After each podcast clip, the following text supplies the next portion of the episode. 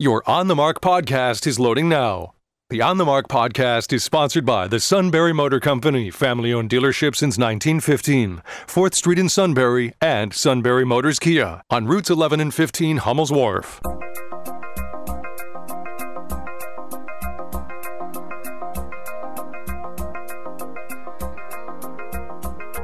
News Radio ten seventy W K O K presents On the Mark. It's a chance to voice your opinion on the events that affect life in the Susquehanna Valley. Now, here are your hosts for On the Mark, Mark Lawrence and Joe McGranahan. Greetings. Welcome on board W K O K's live telephone talk show, On the Mark. I'm Mark Lawrence. I'm Joe McGranahan. How you and doing, brother? This is Sunbury Broadcasting Corporation's premier talk show. Matter of fact, we're the best. In fact, oh, I don't know. There's a Steve Jones no, show. No, Steve Jones. Well, I should, I should. We're the best non-sports talk show. yeah, the best non-sports talk show on W K O K. Right. All right. Matter of fact, we're the only one, right? Well, in a manner of speaking, yes, but we're one of the highlights of W K O K's day. Between us, Steve Jones, Kim Commando, Dave Ramsey, Gordon Deal in the morning, probably the best show on the radio in the whole world. Love Gordon Deal's group and every uh, morning. I love his sense of humor. Right, and his conservative l- left, he should be happy about that. So, all right. Well, we have asked for and received an opportunity to talk to military consultant Jeff McCausland from C B S News. Good morning, Jeff. Thanks for calling in. Morning, Jeff. Morning, guys. Much appreciated. Well, let's start out uh, with uh, things related to the balloon. Uh, we're hearing from the Pentagon that this, it isn't just a balloon, it's a fleet that's been around the world, including three appearances, or four appearances prior to the one that we saw recently. So bring us up to date with what we know about the Chinese spy balloons. Yeah, what we're learning, I think, is this one single balloon is part of that, as you suggest, broader effort. Gather intelligence on the U S as well as other countries around the world that the Chinese have operated for some time. And and actually, you, you have to put it, I think, into even the broader context that there's an ongoing effort by the Chinese to gain intelligence on U S military activities, advanced technology, uh, as well as even personal data of Americans. We've seen that through uh, from crypt, or cyber attacks as well that have resulted in Chinese getting access to designs of American aircraft, personal data on Americans, as well as conducting overflights using these balloons, which are looking particularly at U S military bases and U S military efforts. Jeff, isn't it odd that, you know, we, we said we knew nothing about this, uh, the government hadn't said anything about it when it first started coming across our territory. Uh, now all of a sudden, after they shoot it down, we find out that there have been other incursions. We find out that, you know, this we have all this detail about it. Isn't that odd? Well, it's odd in a way, but on the other hand, I think what's happened is that NORAD, intelligence gathering agencies, have been monitoring these balloons' activities, but obviously the most recent one was the most egregious. And clearly, because you could see it, and thousands, if not millions, of Americans watched it cross the United States, um, you know, places a demand on the Pentagon, and now we're discovering that these kind of activities have been going on for quite some period of time. What, what intelligence can you gather from a high-flying balloon? A number of things. I think one is, based on when the, the altitude of the balloons came in at, this was about sixty-five, seventy thousand feet, obviously lower than a ballistic missile that would come in, which would come in as well on a ballistic trajectory, and actually higher than aircraft would come in because missiles and, or uh, bombers and fighters try to fly, and lo- fly low to you know get into the radar clutter of the ground. So the first thing is, when exactly do American radars pick us up? How close in, or can we actually get over American territory before the radars actually pick us up? Obviously, it p- picks up data about the weather, which is not unusual uh, for actually if you're going to conduct a missile attack or an aircraft attack. The missile, uh, bl- balloons can also dwell for a period of time more easily over a particular site at lower altitudes than obviously even a low Earth satellite.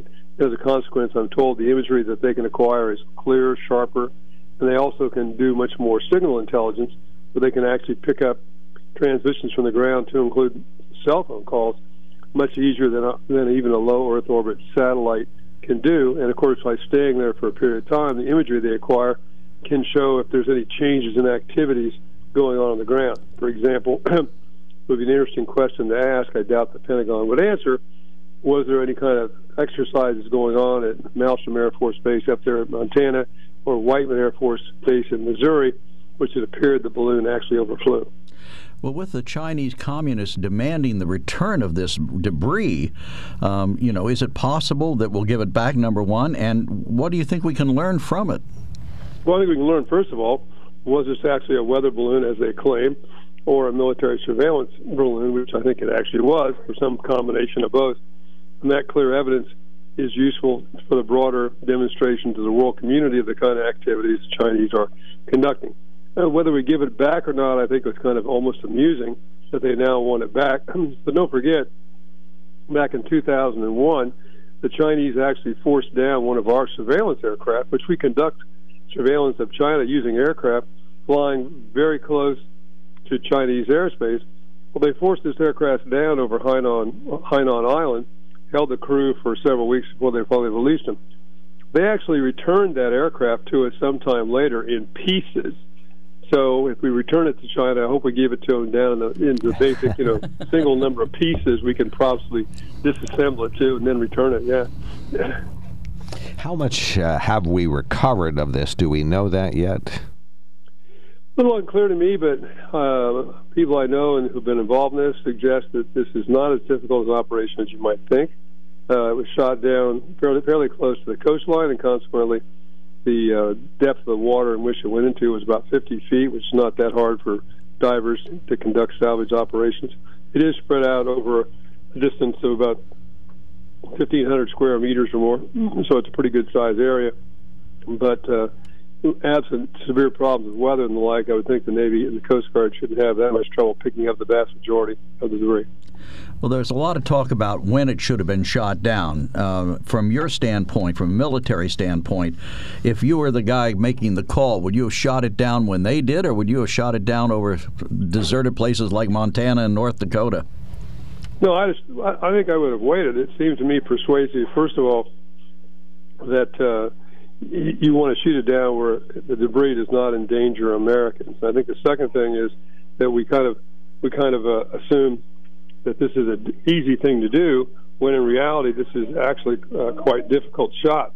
I've talked to some Air Force friends. Uh, keep in mind that F twenty-two has a max altitude of about fifty-eight thousand feet, balloons at sixty-five to seventy thousand feet. So the aircraft actually had to launch this Sidewinder. The Sidewinder then had to go up another mile or so before it could hit the balloon. And then you have the problem if the missile malfunctions or the missile misses, uh, then you have not only debris coming down the United States, you have a Sidewinder missile coming down the United States, which can be a real problem. So, I th- and then finally, I, I think uh, the probability of us recovering material intact is greater over water than greater than over the ground. Uh, and furthermore, I mean, the Pentagon has suggested, and I'll take them at their word because I know they have the capabilities, that as soon as it was identified passing over Montana, they made Uh, every effort to ensure that it couldn't effectively pick up or transmit intelligence. That means to me they used either microwave, cyber, lasers, electronic warfare to uh, blind the cameras and, in fact, uh, prevent it from transmitting data. Well, that great book you wrote, Battle Tested, uh, which I still highly recommend to everybody that's willing to listen to me. But yesterday they found an, an unexploded shell at Gettysburg dating from the Civil War. So I guess the, the, you have a real point when you talk about a missile coming down somewhere and burying itself in the earth. Yeah, old ordnance is not is not helpful, that's for sure. And thanks for that plug on the book. I appreciate it. The last time I saw you was in Lancaster, and you were surrounded by people who were getting your autograph on it. Did you find that ordinance at uh, Little Round Top? Uh, talk, you know, talking to me, I, I yeah. didn't find any ordinance at Little Round Top. I don't, I don't, uh, right. No, I haven't found any ordinance up there. I, I do have some. I do have some mini balls that actually were were fired in the battle, but I personally have not found any uh, any on the battlefield itself. One of our listeners sends a note. Uh, I guess the the understated or the uh, uh, the uh, unwritten uh, mention here is all due respect. So I'll say it. All due respect. The three balloon story during the Trump administration is a lie. Top intelligence and defense personnel say it never happened. What's your view on that statement? That's one of our ultra-conservative listeners. It says there were no three balloons over the U S during the Trump administration.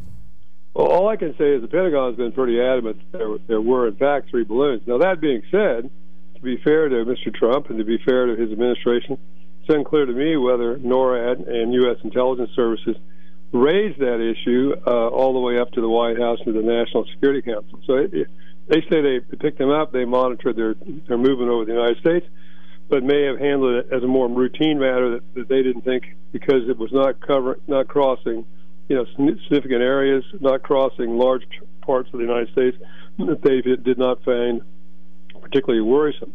We also know, as I'm told, during the Trump administration, that balloon activity was conducted particularly out in the Pacific, in the vicinity of Hawaii, where we have U S Pacific Command, and in the island of Okinawa. Um, but I'm not certain, from what I've been told, that those particular balloons actually crossed over into U S airspace or were, in fact, you know, uh, over international airspace. Jeff, one last question before we let you go. From the standpoint of the Chinese, what do you think they'll do going forward now that it's been exposed for the whole world? You think they'll curtail the pro- program or just be bold enough to keep on going?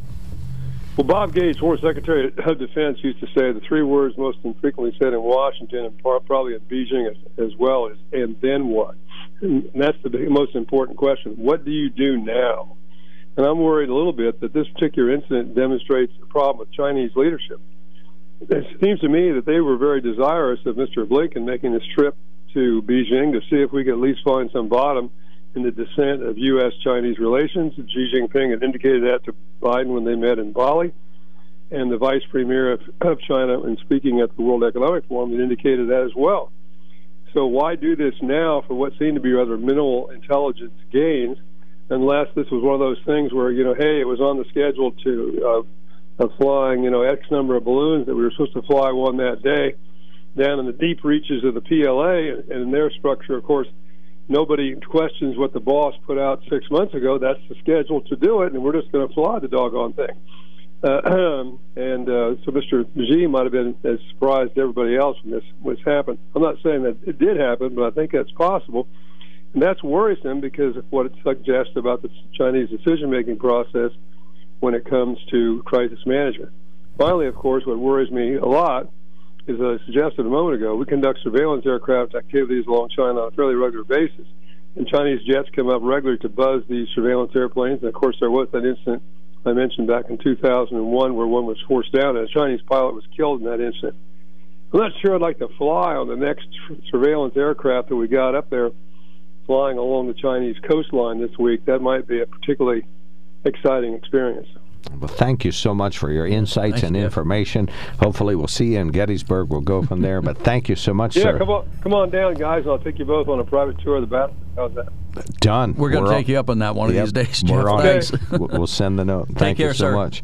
Jeff McCausland, C B S News military rec- uh, consultant, retired colonel from the U S Army, teaching at uh, Dickinson College. And former at the, at the, Getty, at the Army War College. He was a... Uh, Also a uh, leadership there. consultant. I forget the yep. name of his company. Leadership. Diamond seven. There you go. Diamond seven. All right. Super. So uh, leadership training for uh, primarily people in business, but anybody could sign up, and they have, uh, what, weekend and week-long sessions? I tell you, he's a, he's a great speaker. We had him at our state mayor's conference. I, After I read his book, I suggested that they try and book him, and they were successful in doing that. Boy, he is just a great speaker, very knowledgeable about the Civil War.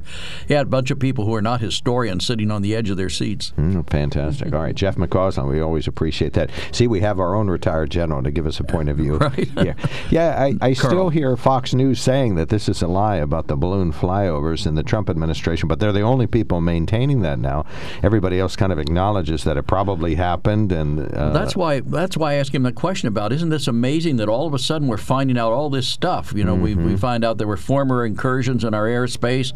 We find out that they were doing this, they were doing that. That, you know, and we even know how much money it costs, or uh, what the how the thing was made, right. who owns it. I mean, it's amazing how we found stuff out so quickly. But our good listener, also very informed, uh, says the three balloon story during the Trump administration is a lie. Is a lie. Top intelligence and defense personnel say it didn't happen. Right. Okay. Uh, well, that's the Fox. And version. They always tell the truth. Right. But uh, mainstream media says it did, and the Pentagon says it did. So. Who do you believe? Donald Trump. Fox. He said it didn't happen. Right, exactly. All right.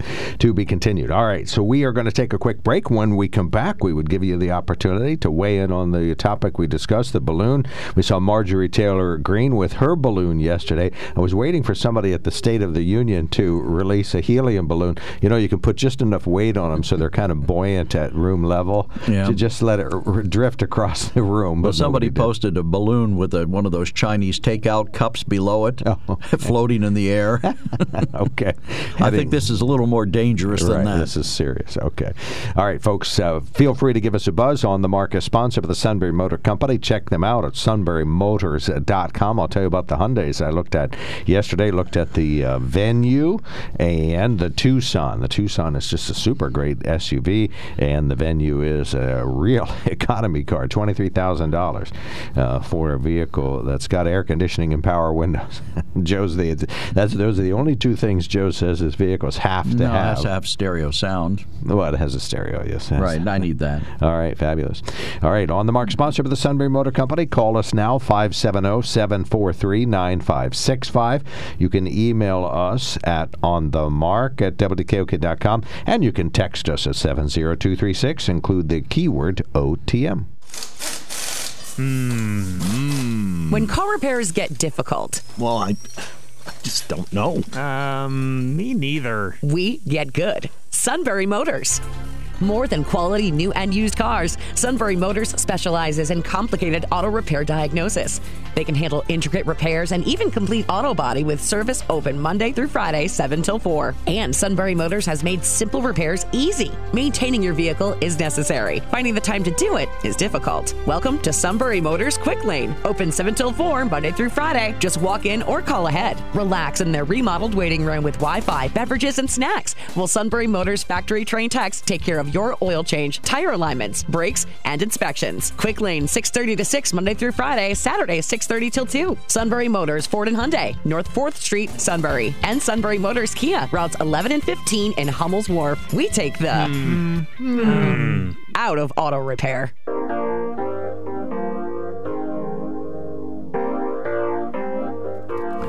Speculation, but the question that's unanswerable is, and I've heard people speculating about this, if the government, if the people of North Dakota hadn't gotten a picture of it, would the government have said anything to us about it? Well, probably not. And was a private citizen the first to start to share photos? Well, it was a newspaper. I think they uh, somebody took it and they took it to the local newspaper and they ran a picture of it. Okay. That, and then, of course, the cat was out of the bag. They had no choice but to start talking about it. They got to do it. All right, five seven zero, seven four three, nine five six five if you'd like to talk. Talk to us about the balloon we're talking about right now. We can also wrap up our conversation about the State of the Union and the fabulous uh, uh, MAGA remarks of Sarah Huckabee Sanders that uh, were pretty well received universally among uh, Republicans, as far as I could tell. And you can uh, contact us. You can email us at onthemark at w k o k dot com and text us at seven zero two three six. One of our good finders of fact who's out there in the audience wrote this email, Joe, right in the middle. Said Ted Cruz spoke out yesterday about the balloon during the Trump years and vehemently denied it took place.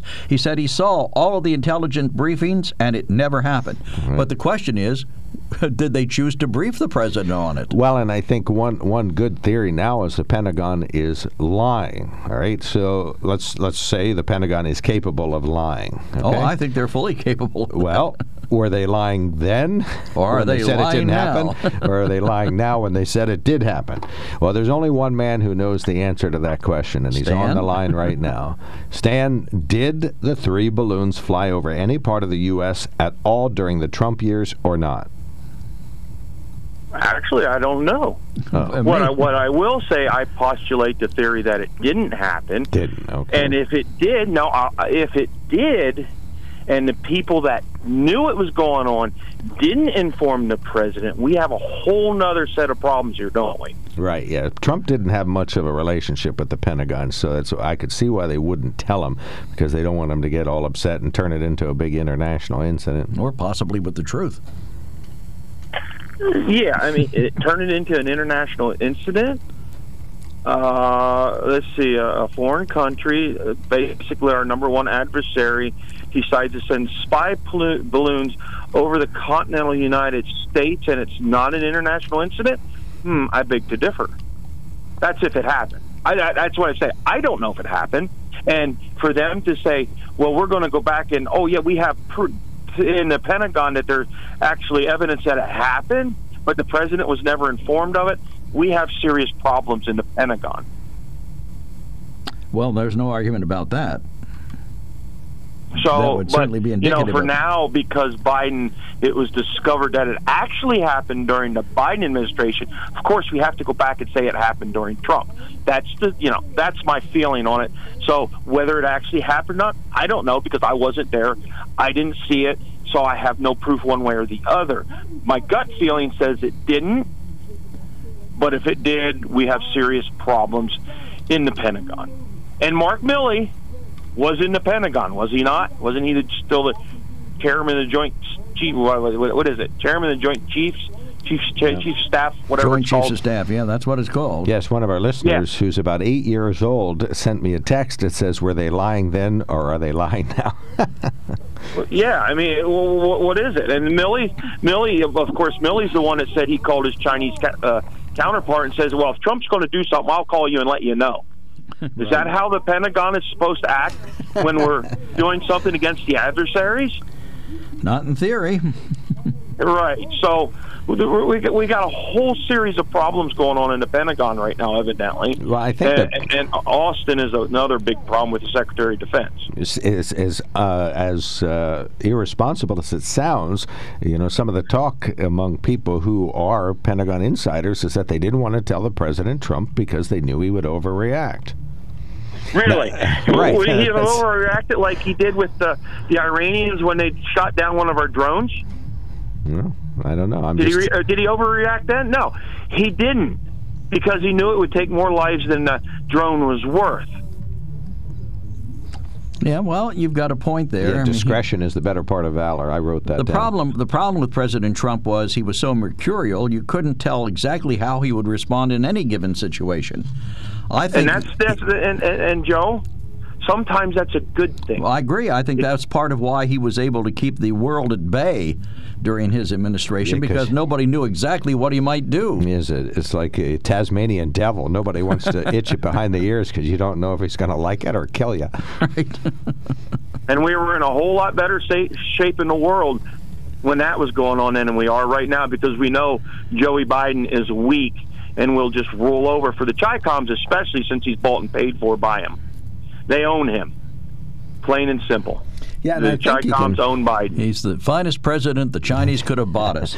Right, and, and, and now the true Manchurian candidate. You have an American president where you you wonder, do you want a uh, lucid, in command buffoon, or do you want a, uh, a, a senile, Mark, uh, just really? a regular buffoon? Right, either way. Really, really, really, who's Mark, being a buffoon. laughed at.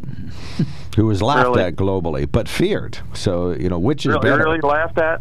Mm-hmm. No, Trump was laughed at internationally, right. but people still oh, fear Biden, him. And Biden's not being laughed at behind uh, his back? It probably is now. Yeah, I probably, he probably didn't start out that way, but now that they oh, realize no. who he is. No, they knew how he was. Okay, so they are now. Okay, I got you. Well, uh, I have no sound argument against that, so that's quite possible. Yeah, I, I mean, and, oh, by the way, the Hunter laptop thing, it's coming out now, and other emails are discovering, because there's so many of them, it takes a while to go through them, that Burisma wanted had Hunter tell Daddy that uh, they needed to stop the investigation into Burisma, and that's when Joe went over there and threatened the Ukrainian president that either they fire the prosecutor, they don't get the billion dollars in aid. Okay, that happened soon after that. Oh, I haven't so seen that. There's more evidence coming out every day that Biden was on the hook with the, uh, the Ukrainians, the Russians, and the Chinese. Well, there's a, there was another email that I heard reported this morning about some kind of a backdoor office that uh, would uh, would be able to help the Chinese communists. I, I didn't catch the whole story, but supposedly it was uh, an email from Hunter to somebody in his staff saying, hire this guy, uh, tell him to come in the side door, and it was a building, you know, right behind the Chinese consulate or embassy or whatever that would make it easier for them to deal with them. And he said to keep our keep our Chinese partners on the loop. Well, you sure that wasn't the Penn Biden Center? I don't know what it was. But, you know, then you had Olivia Ocasio-Cortez getting up on the floor of the House and screaming that this is just... Oh, no, at the committee hearing yesterday where they were looking into, I guess, banning the story of the Hunter laptop. Uh, she's saying that this is all nonsense, in effect, which is ridiculous. I mean, everybody admits that there is a story there now, except apparently Olivia Ocasio-Cortez and Joe Biden. I've seen parts of that, and she was just going on a rant, made absolutely no sense with her word salad. So, you know, I, I don't put much stock in anything she says, because when they when they last week when they uh, voted to keep uh, what's her name Omar off the uh, Foreign Relations Committee, she went off on a rant too. That she was up there dancing basically when she was ranting, throwing papers too. yeah, it was it was amusing to watch, but it it didn't do nothing. So. All right, yeah, have a great day. Hey, you too, buddy. Thank you. Thanks for calling yep. in. Stan from Danville, always a welcome caller, as is all of our callers, as are all, all, our, all of our callers, right.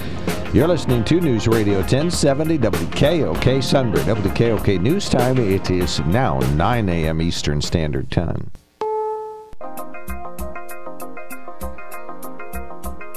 News Radio ten seventy W K O K presents On the Mark. It's a chance to voice your opinion on the events that affect life in the Susquehanna Valley. Now, here are your hosts for On the Mark, Mark Lawrence and Joe McGranahan. You okay over there, buddy? All right. How many diamond rings does it take? How many diamond rings, right? All right. Welcome on board, everybody. It's the W K O K Live Telephone Talk Show On the Mark. I would love to retrace the through line to how we got to that conclusion. Yes, I, I don't think we better do that. We're talking about Valentine's Day gifts for next week. And, right. Uh, we ended up with diamonds, so uh, maybe we're on the right track. Well, good morning, everyone, and welcome on board W K O K's Live Telephone Talk Show On the Mark. We have open phones this hour. We had Jeff McCausland on the line trying to do a little bit of a finding of fact related to the balloon, and I was very pleased to say that he says there are just some things we don't know about the balloon and the previous flyovers and whether there were any previous uh, flyovers. Uh, some good listeners that we have say, nope, the Pentagon was lying then, and other folks say, nope, they're lying now. So which is it? We have to pick one. So we would invite you to weigh in on this important topic, the State of the Union address. We saw Marjorie Taylor Greene holding a balloon yesterday, saying that the indecisive President Biden, it was worth calling him out on that, should have talked more about that. Uh, she said, well, a lot of people said he should, probably should have talked a little bit more about that, or at least mentioned the U S southern border during a State of the Union address. So what's your uh, observations about that? But a lot of positive reviews coming into the State of the Union. He was obviously sharper than usual. His speaking was great. He was ad-libbing at the microphone and was able to stay on point and to, uh, you know, deal with the hecklers in a fun way. Yeah, those B twelve shots really help, right? Is that what it is? Well, I wondered. You know, they probably had them up to a maximum. Do you crash after you're done with those when you yeah, take them? Yeah, they probably had to get him out of there fast afterwards. Although okay. he hung around for forty-five minutes, I'm told. No, he did do a good job as far as delivering the speech and engaging the audience. He did, he did no doubt about it. Did you? Do you take B twelve before this show? Uh, no. Okay. All I right. take it at night. Okay, thank you. Take a, uh, a tablet. Okay. Along with a lot of other supplements I take. Try to keep healthy. Oh, okay. We'll worry about that another day. Yes, let's. I asked too many questions. This is what happens. Well, you get an answer from me. Uh, On the Mark is sponsored by the Sunbury Motor Company. Check them out at sunbury motors dot com. Our toll-free line is five seven zero, seven four three, nine five six five. That's five seven zero, seven four three, W K O K. You can email us at on the mark at W K O K dot com, and you can text us at seven zero two three six. Include the key word O T M. Do you believe that there were three balloons that passed over the U S during the Trump administration and one previous one during the Biden administration?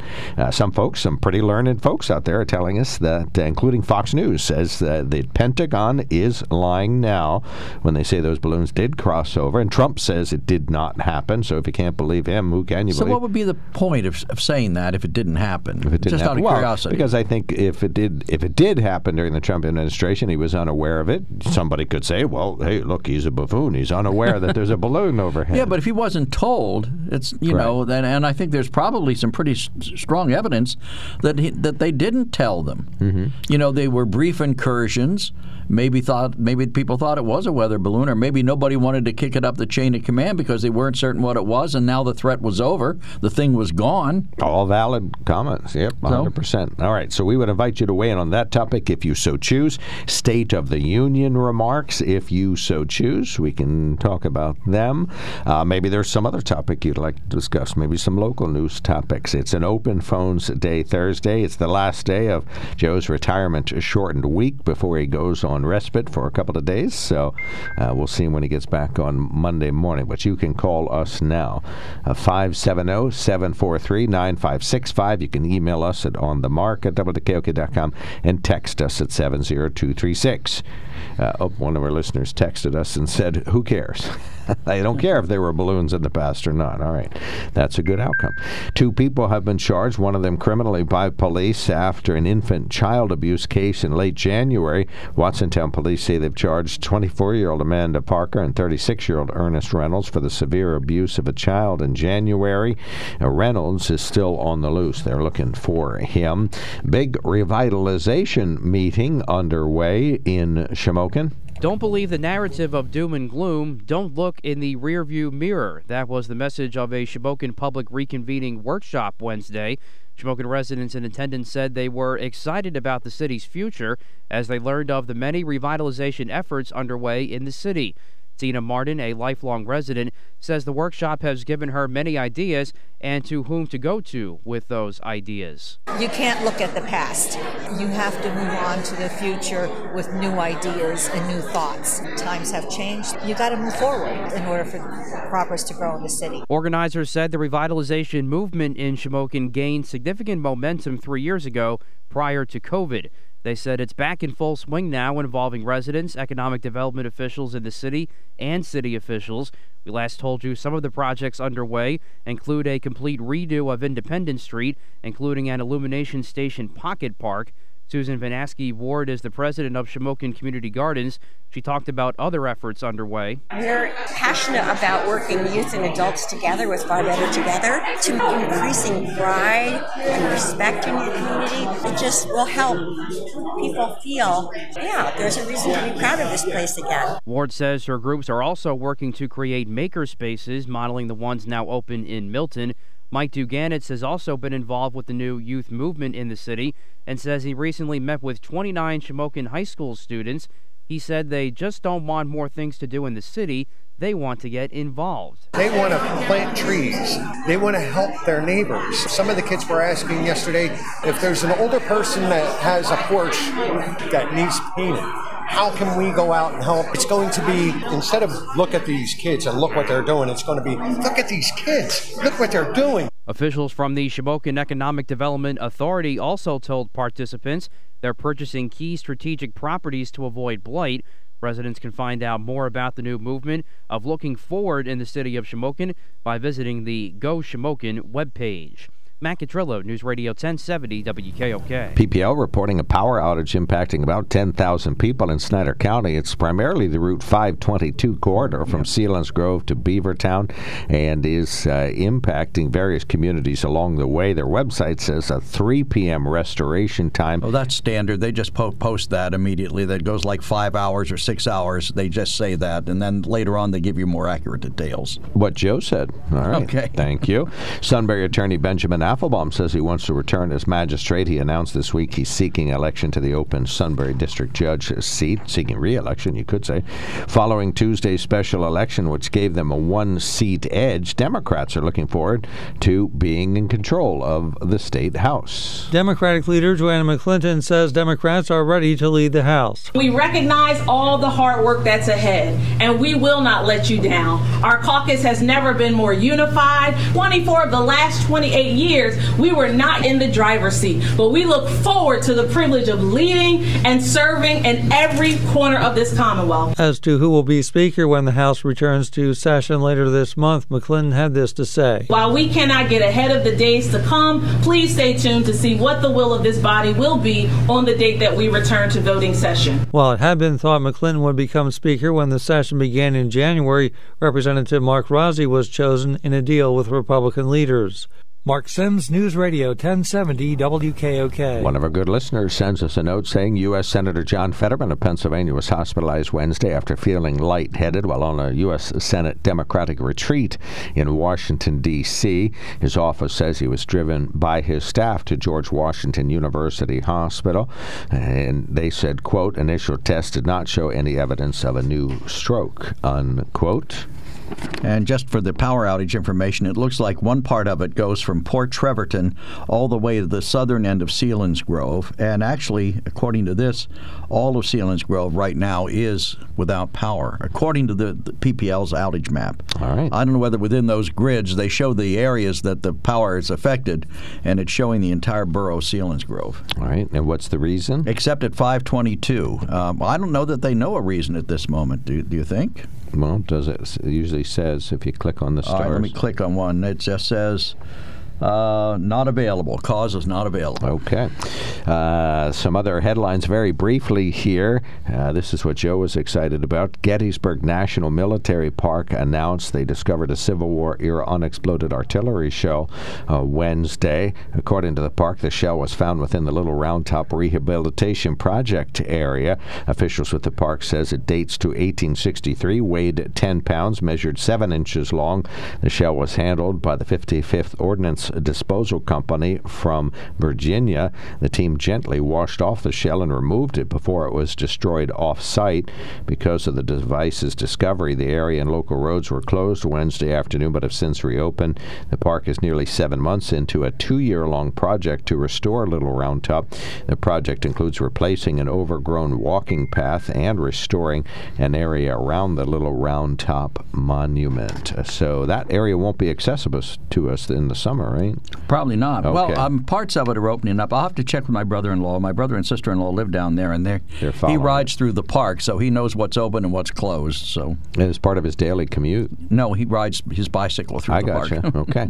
And finally, W H T M T V is reporting, Joe, you'll be happy about this, a sculpture of abolitionist and civil rights activist Harriet Tubman has made its way to Lancaster. It is on a national tour since January of twenty twenty. The statue entitled Harriet Tubman's Journey to Freedom shows Tubman holding the hand of an enslaved girl leading her to freedom on the Underground Railroad. As of now, the sculpture is outside King Elementary School at the corner of Duke and North Streets in Lancaster.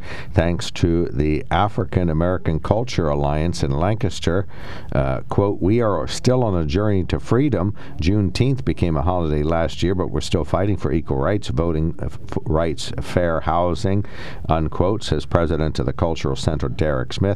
The sculpture, Joe, you and I can drive down and see this. It's on display until March thirtieth in okay. Lancaster.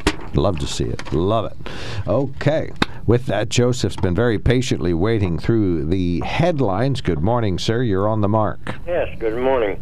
Uh, the military expert that you had on earlier was talking about this uh, balloon, and he was saying that uh, they shot a Sidewinder at it, but they didn't want to shoot it over land because if the Sidewinder missed, it perhaps could have went and, you know, hit a town or a house or something and hurt someone here on on the on the ground.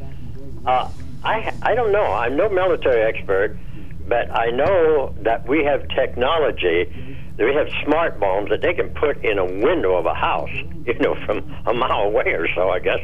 And uh, wouldn't those Sidewinders have a self-destruct uh, thing that they could Uh, destruct them if they miss their target and they're going to go toward some place that we didn't want them to go? Sure, I would but think if that they, they have that technology. Joseph, the problem is if they blow it up over your house, the shrapnel's going to rain down on you. Well, yes, that, that would be true. And, uh, you know. Uh, well, I was also, they said, now I want to know, you guys maybe know this or can check it out.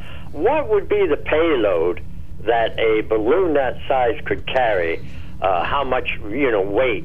Oh my gosh, uh, that's a good question. That, that, that a balloon that size, I yeah, wonder, could good carry. Good question. Hundreds of pounds, though. The balloon was quite sizable, said to be about thirty feet across. They said it was as big as two school buses. Okay. Yeah. So, uh, I said this before. In the Second World War, over eighty years ago, the Japanese uh, bring uh, rice paper balloons. Right. No technology except the jet stream jet stream to bring them over here, and I understand that there was a, a person or two killed by them uh, out in the West Coast. Well, their goal was to start forest fires and burn down communities, and they were not very successful with it. Well, but no, you're right. They weren't, but uh, like I say, they didn't have uh, eighty years of technology that we have today. That they, uh, I understand also that they had, uh, Chinese had the power to maneuver this balloon where they wanted to.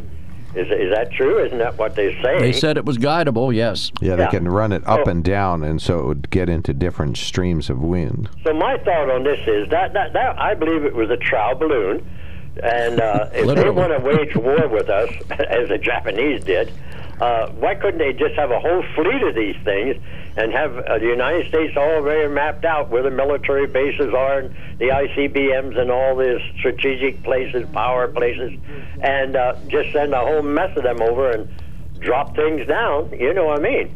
Uh, basically undetected. This one, um, they said that somewhere before, you know.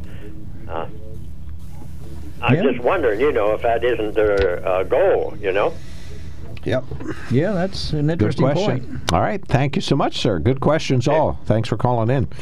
Yeah, and I think as time goes on and we find out more about this, it'll be good to have Jeff McCausland back on as this finding of fact as we learn more yeah. of what was the, on the payload. If they tell us, they may never tell us because, uh, you know, international secrecy or national security, that kind of stuff.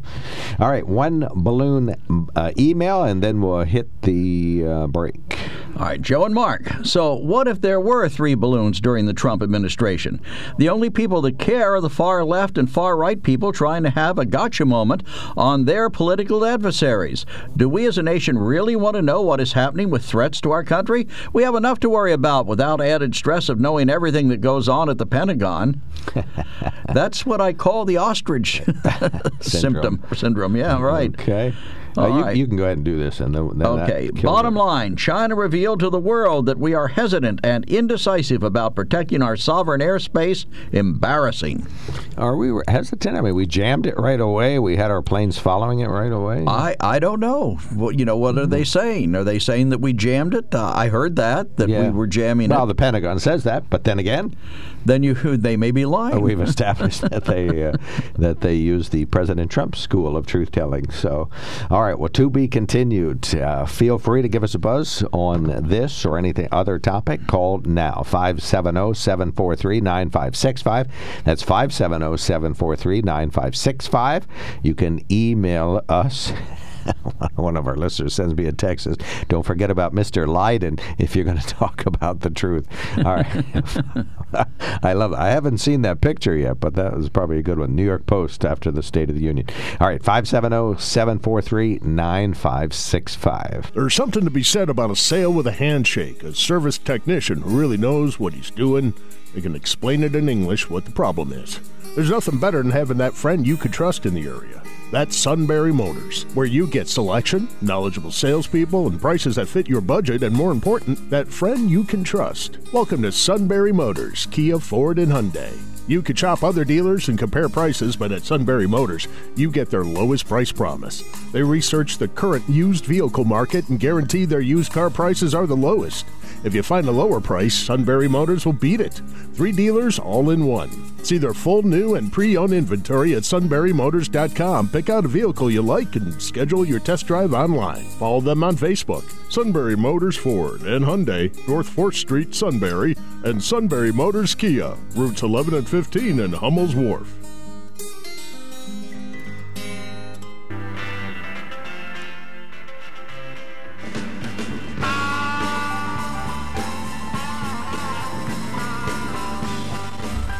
Welcome back. W D K O K Live Telephone Talk Show on the Mark. I was just watching a clip. Somebody sent me a clip, clip uh, Washington Post, when uh, President Trump said that he's accomplished more during two years of his administration than all other previous administrations. And some people at the U N General Assembly laughed. Yes. But is it, what that would be a true statement, though, just because of time marching on. I mean, he would have to accomplish more, right? You would think. Okay. All right. five seven zero, seven four three, nine five six five is our telephone number. You can email us at onthemark at w k o k dot com and text us at seven zero two three six. We got some open lines right now. We would love to hear from you, Joe. Although we may be having trouble getting people from the Selinsgrove area to get in because they're showing P P L's outage map is showing the service is affected for six thousand five hundred forty-five customers between Selinsgrove and Beaver Springs. Well, their cell phones will still work. Hopefully, yes, true. Well, unless the cell phone towers are out of power. This is why you have to have a battery-operated radio, folks. That's right. five seven zero You can also listen online. But on many people have those electronic phones that don't work when the power's off. Right. You mean wireless phones. And right. So on. Yeah, you phones. have to have a powerless corded phone. Should have one times. in your house, assuming you have a wired phone outlet anymore. A lot of people don't because of the uh, freq- of the ubiquitousness of... Um, Ubiquity of cell phones? The Yuba equity. Ubi- Yuba equity, right? Yes, the Yuba equity. Ubiquity. Of, uh, ubiquitousness? Ubiquitousness. All right. Did we read this yet? No, but uh, our bottom... Yes, I oh, did. Oh, yes, we did. I'm sorry. But we didn't read this one. There are so many questioning the existence of the reported three balloons during the Trump administration is evidence of how far confidence in our institutions have fallen. Poll after poll shows our declining opinion of all facets of government. Sadly, this includes our military. Right. I think that's It's true because, uh, I mean, even on this show where we certainly have respect for the military, uh, we are trying to determine whether they were lying then or lying now, and that's not good for one of your main institutions. We know you're not telling us the truth. We right. just don't know when you started lying you to us. We just can't figure it out, which, which is which. Okay, you have one in the upper right-hand corner there. All right, President Trump was the first president in seventy years to meet with a North Korean leader. The world did not laugh at him at that moment in time. No, and I think people saw that as As uh, really a high watermark in the president's uh, administration, uh, even though I think President Trump kind of diminished it when he talked about the love letters that they continue to exchange. But dear uh, Kim, the, right, I love you, signed right. Donnie. You know, I understand. if um, I, I, I get, never mind. If, if two men want to exchange love letters, it, it doesn't diminish anything. Never mind. False alarm. All right. Well, it's up to it's up to men if they want to send each other letters. What difference does it make to me? David, you're on the mark. Good morning, gentlemen. This crazy day, icy and slippery and dreary, but, you know, we're alive. No balloons overhead that we know of. Right. Um, right. And this is your last... On that subject, they had um, C-SPAN carried it. They interviewed NORAD, uh, who's a full colonel, I believe. He might have even been a general. And they specifically, during the Pentagon briefing, asked about intrusions during the Trump administration. And he unequivocally said...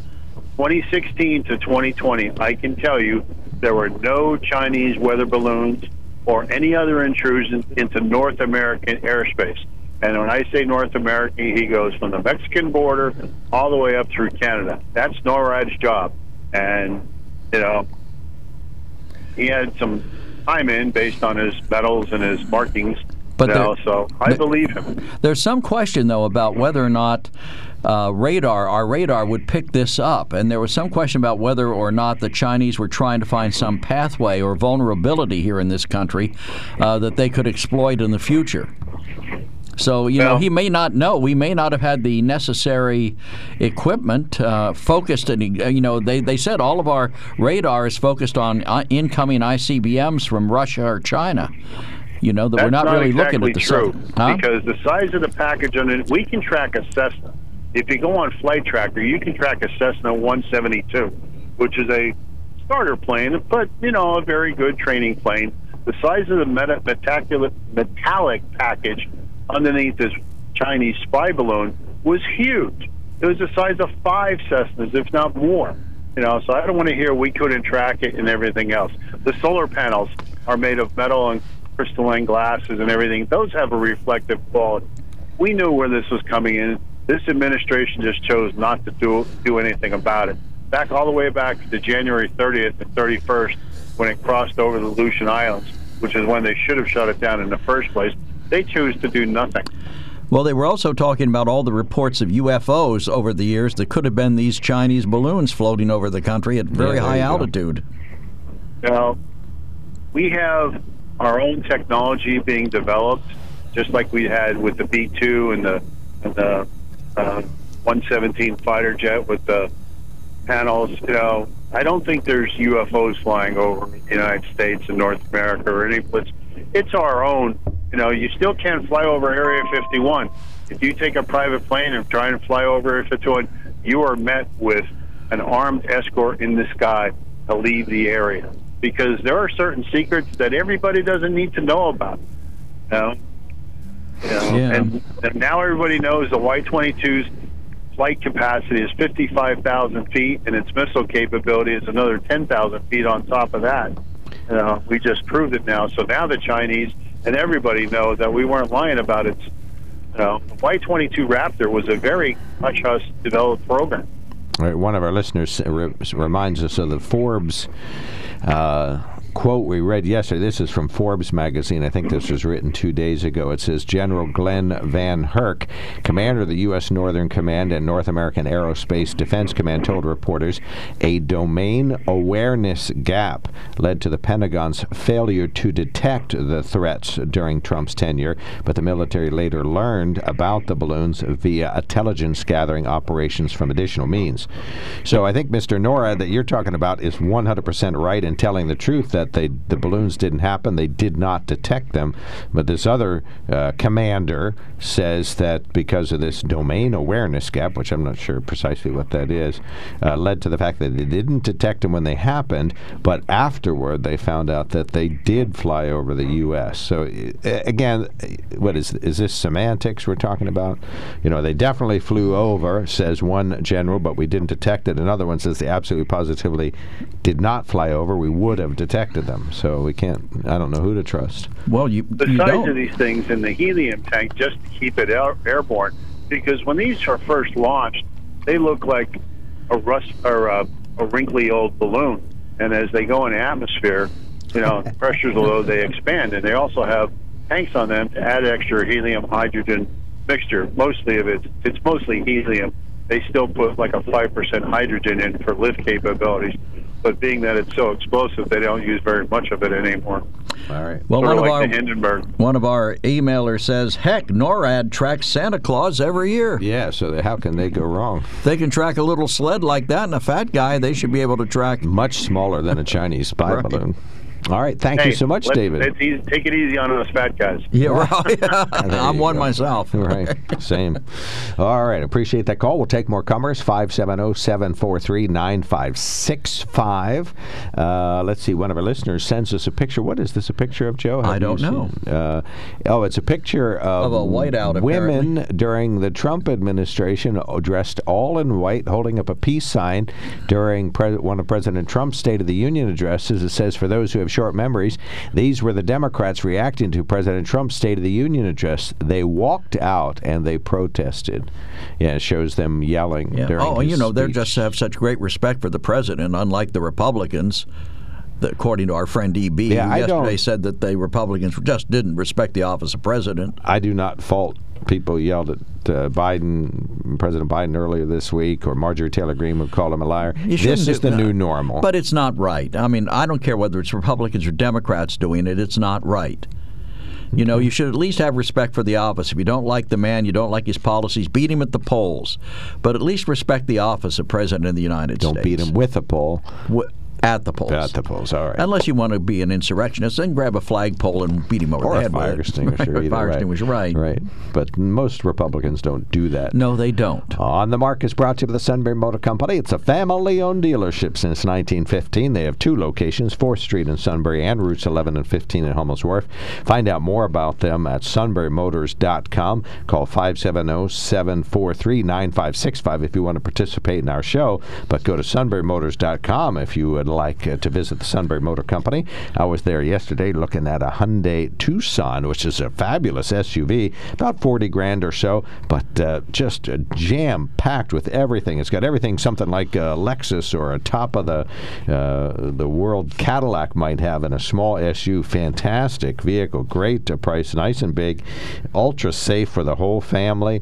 Also uh, looking at the Hyundai Venue, which is also another vehicle, twenty-three thousand dollars. It's the modern equivalent of the economy car, and you can buy it right in Sunbury. If uh, that's the price of the vehicle you can afford these days, hey, nothing wrong with that. It's a fantastic vehicle. And Joe, yes, Joe, it has air conditioning. All Are you right. happy now? Yep, I'm uh, happy. Joe won't drive any vehicle without air conditioning or power windows. So, uh, that well, they don't even make them anymore, do they?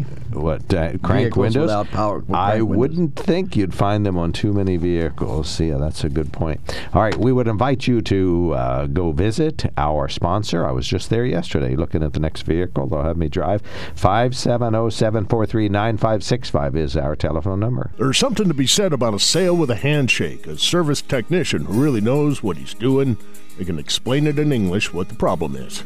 There's nothing better than having that friend you could trust in the area. That's Sunbury Motors, where you get selection, knowledgeable salespeople, and prices that fit your budget, and more important, that friend you can trust. Welcome to Sunbury Motors, Kia, Ford, and Hyundai.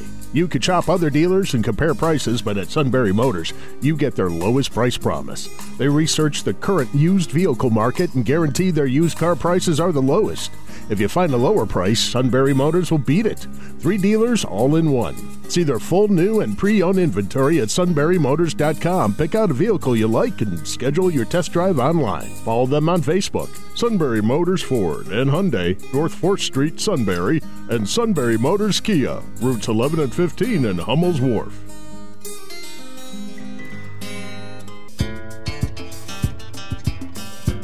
The graphic image of him in a tree is lost on radio somewhat.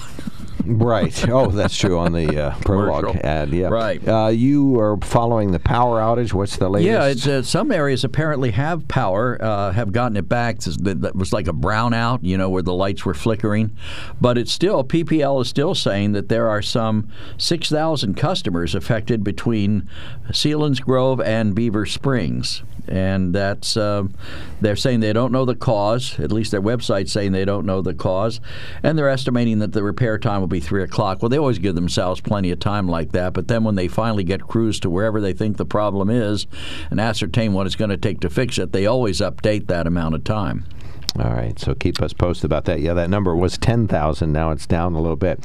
All right, Washington Post did some fact-checking on the president. Uh, the president uh, said, read the highlighted sentence. Right. President said, I stand here tonight after we've created, with the help of many people in this room, twelve million new jobs. More jobs created in two years than any president has ever created in four years. And to quote the president himself, malarkey. President, and then WAPO goes on to say, President Biden is comparing his jobs record for the past two years to his term for the first full four-year terms of the previous presidents. That's misleading, says Washington Post. Well, it is misleading, and the fact that they didn't have, you know, uh, that about ten, eight million of those jobs were ones that were lost during the pandemic and came back. He did create, I mean, there were two, two million plus jobs created during his administration. All right. And one of his claims, we've already created eight hundred thousand good paying manufacturing jobs, the fastest growth in forty years. But left but, unsaid is that the overall manufacturing jobs have declined by a third since the peak was reached in nineteen seventy-nine. Another one. Uh, the president said the highlighted part, Joe? For too many decades, we've imported products and exported jobs. Now, thanks to all we've done, we're exporting American products and creating American jobs.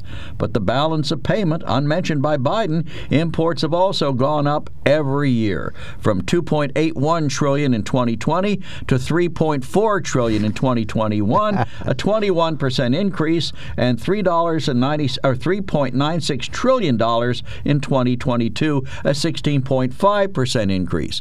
So lying Biden is at it again. Well, I, I love their Pinocchio meter shows. This is not an outright lie. It's a bit slippery. Okay. But if it were Trump, it would be an outright lie. But right. with him, it's a little slippery. You can read this whole paragraph. All right. America used to make forty percent of the world's chips, but in the last few decades, we lost our edge, and now we're down to producing only ten percent. Fortunate, unfortunately for us, he's not talking about potato chips, where our, our production is very high. But they say... This statistic comes from the Semiconductor Industry Association, a trade group, which says the U S share of global semiconductor manufacturing manufacturing capacity has eroded from thirty-seven percent in nineteen ninety to twelve percent today. And that's a troubling number, really. Okay. America used to make forty percent. All right. Uh, we would invite you to contact us, uh, five seven zero, seven four three, nine five six five. We'll do some more Washington Post fact-checking of the president. I don't think there's any statistic there where they said he told the whole truth and nothing but the truth. Oh. Every, everything's a bit slippery. Oh, yeah, right. As I said, with Trump, it would have been a lie. With Joe Biden, it's, well, he's a little off. Right. Well, but he's lost the Washington Post. They are no longer in his corner. All right, Mister Harry, go right ahead. Well, I, I find it interesting. I, I watched very little of the. Uh, I tried to watch some of the couldn't take. I just couldn't take it. And one of the things that really got me is, is Biden reminds me of. Uh, Forstall once did a definition of the. Uh, uh, did a bit about the definition of an optimist was the captain of the Titanic being asked by the passengers around about the ice surrounding the ship, and he said, oh, that's for the cocktail party we're having Saturday night. And that's kind of what Biden reminds me of. I, one of the things that I heard while I was watching, and nobody ever calls this guy on this, and, and I don't understand why. Um, he has been in Washington for forty, what, forty-eight years? Long and time. Here he is the other day claiming that for four decades, economic policies have have uh, destroyed the hope of the American people. And yet for forty-eight years, he was a big part of those economic policies through the Senate, vice president, and God forbid the words come out of my mouth, president. Um, you know, and here we are. This guy always has a blame for somebody. Even two years into his presidency, he's blaming Trump for policies. You know, th- these people should be paying rent to Donald Trump because they've been living, you know, he's been living in their head for so long. But we don't ever hold this guy accountable for anything he says or does. Why is that? Well, because the mainstream media is in love with him, and, you know, they all felt, well, the worst thing that ever well, happened was Donald Post. Trump being in here. He lost the Washington Post. But what, what does holding a, a, a lying president accountable mean? Okay, we know President Biden uh, is told primarily half-truths during his, you know, they're all optimistic, forward-thinking statements instead of the pessimistic version of things. What is it? Lies lie and statistics lie, or, Joe, what's that old axiom? So, okay, so we know he's not telling the truth. What does well, holding him accountable mean? Figures don't lie, but liars figure. Well, Is that well, what you're looking for? Somebody's got to tell him. I mean, I you watch people who want to retire, for example, but are tied into the amount of money in their four oh one k's that can't do it now because the economy has gotten so bad that money's not there anymore. Right. Don't stand there and blame somebody else. Don't stand there and tell me about the triumphs you have with an economy where, you know, now they even now he's getting credit because inflation has moderated. Okay, it's down to the high sevens or mid sevens, I guess now. What did I see? seven point three or something like that, seven point four. But but that's only because it went to the highest point it had been in forty years before. It had to come down. You know, there's. Let's ask him the question. Don't say, oh, well, that's good, that's progress. Let's ask him the question.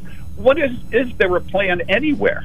And nobody in their right mind can sit there and look at their figures and their numbers and their bank accounts and what it's costing you for for groceries and fuel and fuel oil and electricity and say, oh, I'm better off than I was two years ago. Just say, no, Mister President, we're not talking about half-truths. We're talking about blatant, out-and-out lies that do nothing but pump up your ego and your chances of getting reelected. Let's talk about just one fact. Just give me one fact. And if somebody would ask that question, then somebody else asked for another one, and maybe, just maybe, I know it's a pipe dream, it's poly-pollyannish, but just maybe we get somebody who starts talking about reality, not re-election. Nikki well, the, Haley. The problem, the problem is that every politician, and I'm not just going to lump it on Joe Biden, every politician exaggerates to some extent to make their record look better. I mean, Donald Trump sure. did it. He's doing it. It just goes sure, with the territory. But the problem is that the media was more than willing to hold Donald Trump accountable, less so with Biden. Now, finally, they've come to the point where they can't ignore Biden's gaffes and his inconsistencies, and they're forced to cover it. When presidents who well, have lied the to the too. public Biden, so, sometimes Biden has get reelected. Not told the truth that I know of in forty-eight years, and yet Trump was the guy who was known as the liar. It, it boggles the mind. It just and Trump was many things, mm, many I of think, them not good. I personally, think, I think Biden's known He's as not a liar. Not a good person. Let's be honest about that. But but Biden is just a self-promoting liar who is a career politician who's never had a real job. I don't. Never. I, I think even staunch Democrats recognize the fact that he doesn't tell the truth. I don't. I don't think he has a reputation of not being a liar. I know we did talk about Trump a lot when he was in office, and his name still comes up a little today. But uh, honestly, I don't. I, I know, Harry, you say you know people think they believe Biden. I honestly don't think the general public recognizes him as telling the truth. I think they know he lies because he's a politician. But, yeah, but but Mark, why doesn't anybody ever hold him accountable? Well, they're going to vote him out in two years. Is that what you want? Well, I, I would have rather they didn't vote him in two years ago. But, but yeah. It's too late. Yeah. Well, but good that would point. Be no, start, I, I see know? what you're saying, but that I'm. Uh, yeah, I see what you're saying, but uh, you know, people. people had faith, or they or they wanted, you know, people wanted to get rid of Trump, Donald Trump in the worst kind of way. So, you know, you had to and take And they got it in the worst kind of way. Right. So, well, and I think you could argue that President Biden is better than President Trump in some ways. So, you know, well, this, I, pe- people we'd have are, to sit down and talk about that, and you'd have to use real small words and talk very slowly for me to understand that. All right. I'd be willing to do that. We'd slow it down to elementary level for you, Harry. Have, have to, a uh, yeah. good day, Harry. Keep up the good work. All Thank right. you, sir. Thanks, sir. Thank you for representing the uh, good conservative contingents of Snyder County. Very much appreciated. All right, five seven zero, seven four three, nine five six five. Joe, read one more of these Washington Post fact okay. checkers. Let's see. Being the president. We used to be number one in the world in the manufacture in, and no, infrastructure. infrastructure yeah. We've sunk to thirteenth in the world. And Biden is citing rankings from the World Economic Forum that cover one hundred fourteen countries from all economic tiers. According to the twenty nineteen ranking, Singapore had the best infrastructure and most competitive economy overall, while the United States placed second for its economy and thirteenth for infrastructure. The infrastructure ranking crumbles a bit when you look closely at it.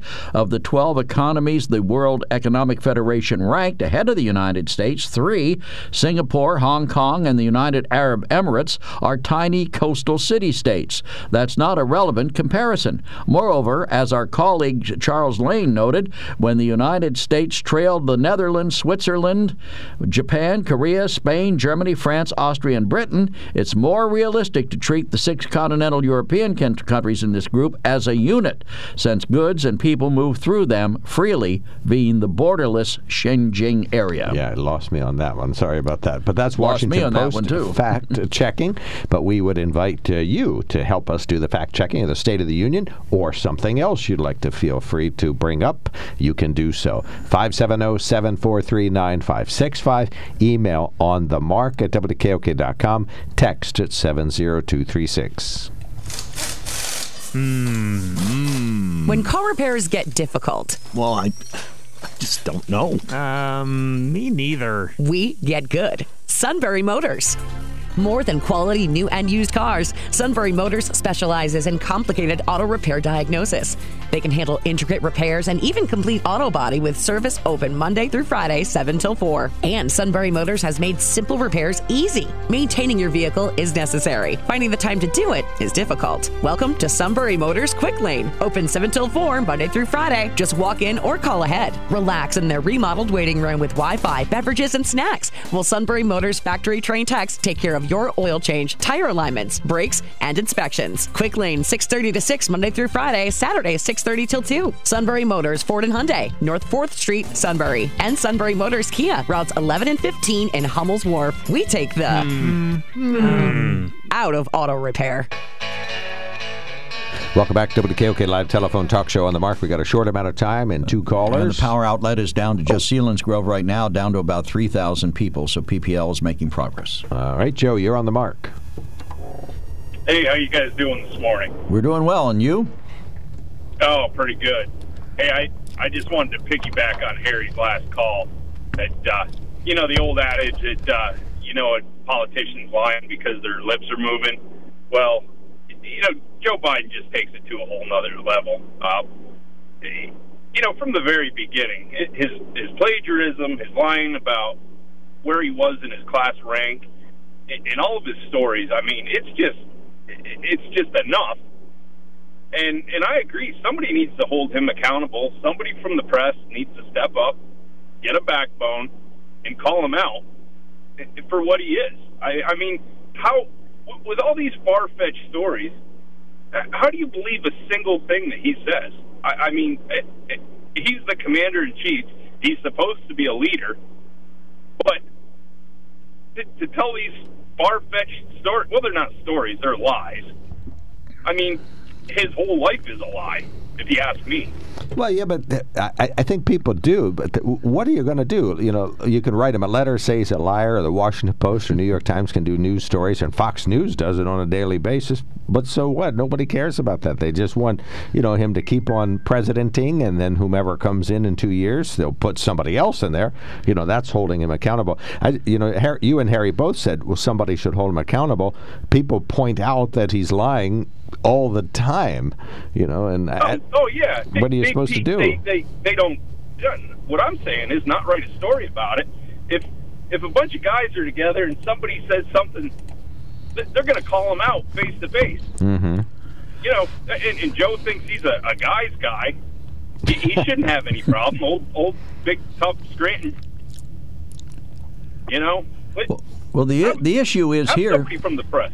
The issue here is that the pres- every politician does this. If we actually had a politician oh, exactly. who always spoke the truth, you know, and and just uh, what, what was that old? There was a bit about the T V show. I think it may have been Saturday Night Live, where they did a thing every time you lied, this dog or this somebody knew what it was, and you got a zap. Your collar got zapped. If we could have that immediately, the that the president, collar. yeah, dog collar on the president. The minute he lies, he gets zapped. You know, I think we'd all be better off. All right. Oh, I think so, too. But I, I think Joe Biden's just taking it to a whole, to a whole new level. level. All right, we got um, you. All right, thank you so much, thanks, Joe. Thanks Joe, for appreciate calling your in. call. Cindy, you're on the mark. Last caller of the day. Go right ahead. I didn't hear the entire speech, but near the end he made a comment I found very uh, disturbing, which was this: the United States is the This is paraphrasing it, the only country in the world that rose above its struggles and came back strong. And I thought, that is just ridiculous. That's a preposterous thing to say.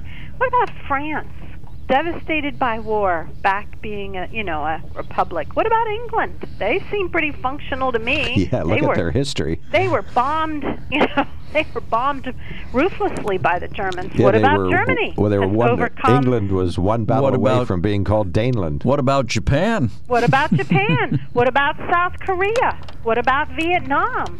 I mean, there are lots of countries. I, we make a mistake when we say, you know, we're better than all the rest of you, and we can feel good about ourselves. There's a difference. There's a difference between saying, I feel good about myself, and I'm better than you, too.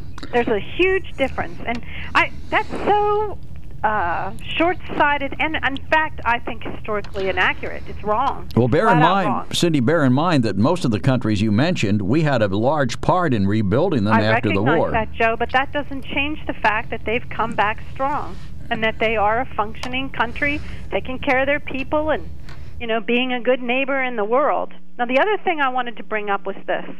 Now the Democrats, by one seat, hold control of the Pennsylvania House. And I believe they should ha- conduct a Speaker of the House election and replace Mister Rodney. Oh, down there. Yeah, they probably will, and they can force it, too, so they just might do that. I hope t- I hope they do, because he has he is clearly inept in this position. And for us to suffer two years of his ineptitude would be a terrible mistake. I think it was in Penn Live they had a uh, editorial ca- a cartoon against him.